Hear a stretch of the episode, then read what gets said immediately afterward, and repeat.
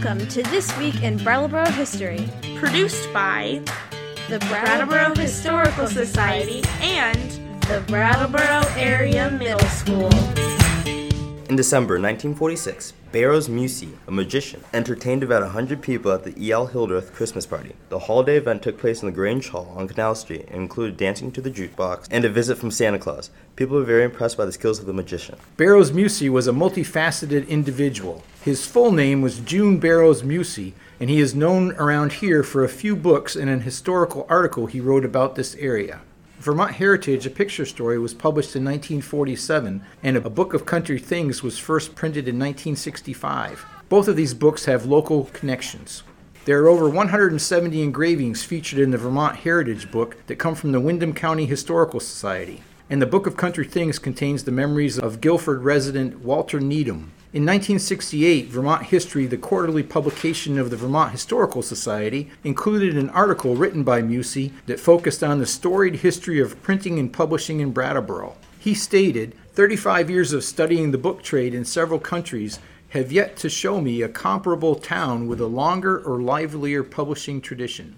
This article was a catalyst for the recent Brattleboro Words project. Barrows Mussey came to the Brattleboro area from New York City in the 1930s. He was a young book publisher and formed a relationship with the local publishing company, the Stephen Daye Press. Mussey operated a small publishing and marketing company in New York City and entered into an agreement with the Stephen Daye Press to help distribute their books as far south as Washington, D.C. In return, the Stephen Daye Press would distribute Mussey's books in the New England area. June Barrows Mussey was born in 1910. His father was an economics professor and managing editor of The Nation magazine. His mother was a journalist, stage actress, and director. Barrows excelled in academics and moved swiftly through school. His parents didn't want him to attend college early, so they supported him as he explored other interests. For instance, he had the ability to rapidly learn languages, so his parents introduced him to books from many different countries. Barrows enjoyed the challenge of translating foreign language text into English. When Barrows was 11 years old, he received a magic instruction book for Christmas. He became obsessed with magic and was supported in this interest by his mother.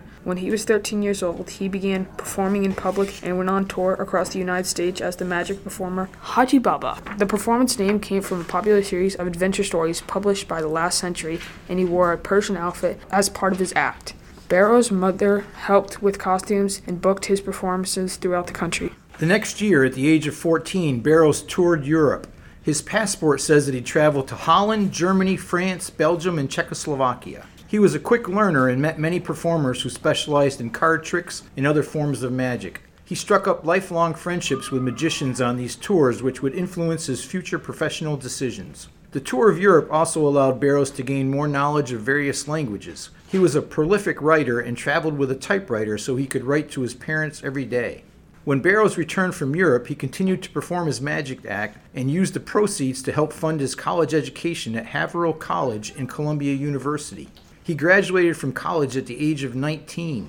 Barrows became a translator for book publishing companies and began a publishing company of his own. One of his first published translations was a 1931 German book entitled Illustrated Magic. In 1935, Brattleboro Stephen Daye Press made contact with Barrows' New York City Publishing Company. The local publishing company was looking to form partnerships with other small regional publishers. The following year, the two companies entered into a marketing agreement. Mussey's publishing company would distribute Stephen Daye Press books as far south as Washington, D.C., while the Stephen Daye Press would distribute Mussey's books throughout New England. In 1936, Barrows was running his publishing company, wrote a detective novel, Sergeant Death, under the pseudonym of Frank P. Grady, and translated foreign language books for Stackpole Sons, a larger New York City publishing company. He also translated a German children's book for the Stephen Daye Press called Ski Gang.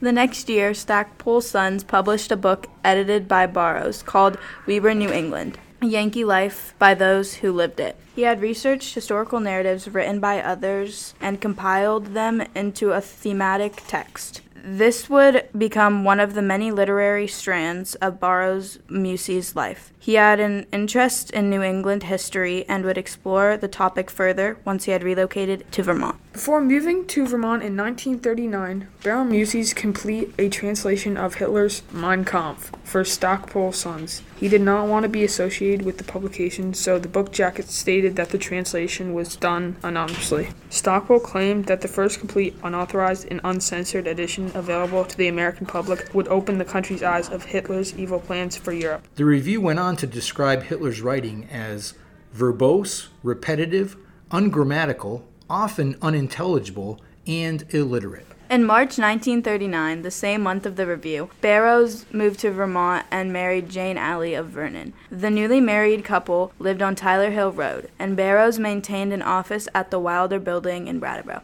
He had left publishing in New York City and focused upon translating the works of others. A year later, Barrows bought the Countryman Press from Vrest Orton. He also became an associated at the Windham County Historical Society and established an extensive collection for historical manuscripts and old books. In 1942, he also wrote a magician's instruction booklet that became a classic in the genre. World War II caused Barrows to begin working as a translator for the War Department. This led to joining the Marine Corps and continuing to translate throughout the war. In 1946, Barrows had a book called Old New England published by a New York City firm. It was an illustrated tour of the history of New England. The Saturday Evening Post also printed an article submitted by Barrows, which included an interview of longtime Guilford resident Walter Needham. This article would be the genesis of the 1965 Stephen Greene Press publication, A Book of Country Things. In 1947, E.L. Hildreth of Brattleboro printed Barrows' book, Vermont Heritage, a picture story. He published another magician's book, Learn Magic, as well. He also translated a Dutch book that explained how engineers in the Netherlands rebuilt the dam and dike systems following World War II. In 1948, Barrows wrote an article for the American Mercury magazine on the topic of Vermont. In the article, he made a few geographic errors and demonstrated a limited understanding of portion of Vermont, North, and Rutland. Six newspapers from around the state gave poor reviews of the article and highlighted Barrows' geographic ignorance. This curtailed Barrows' growing stature as a Vermont storyteller. In 1949, Barrows began writing magician textbooks under the pseudonym Henry Hay. The next year, he took a job with the New York Journal of Commerce to become its foreign correspondent. Jane and Barrows moved to West Germany. Barrows would live in West Germany for the rest of his life. He would become a prominent advertising writer and consultant for many European businesses.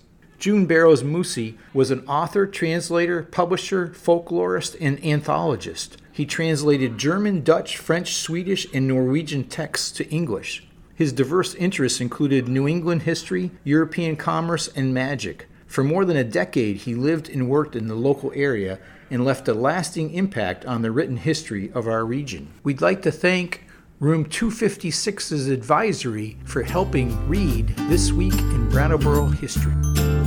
Please join us next week for another story from our community's past.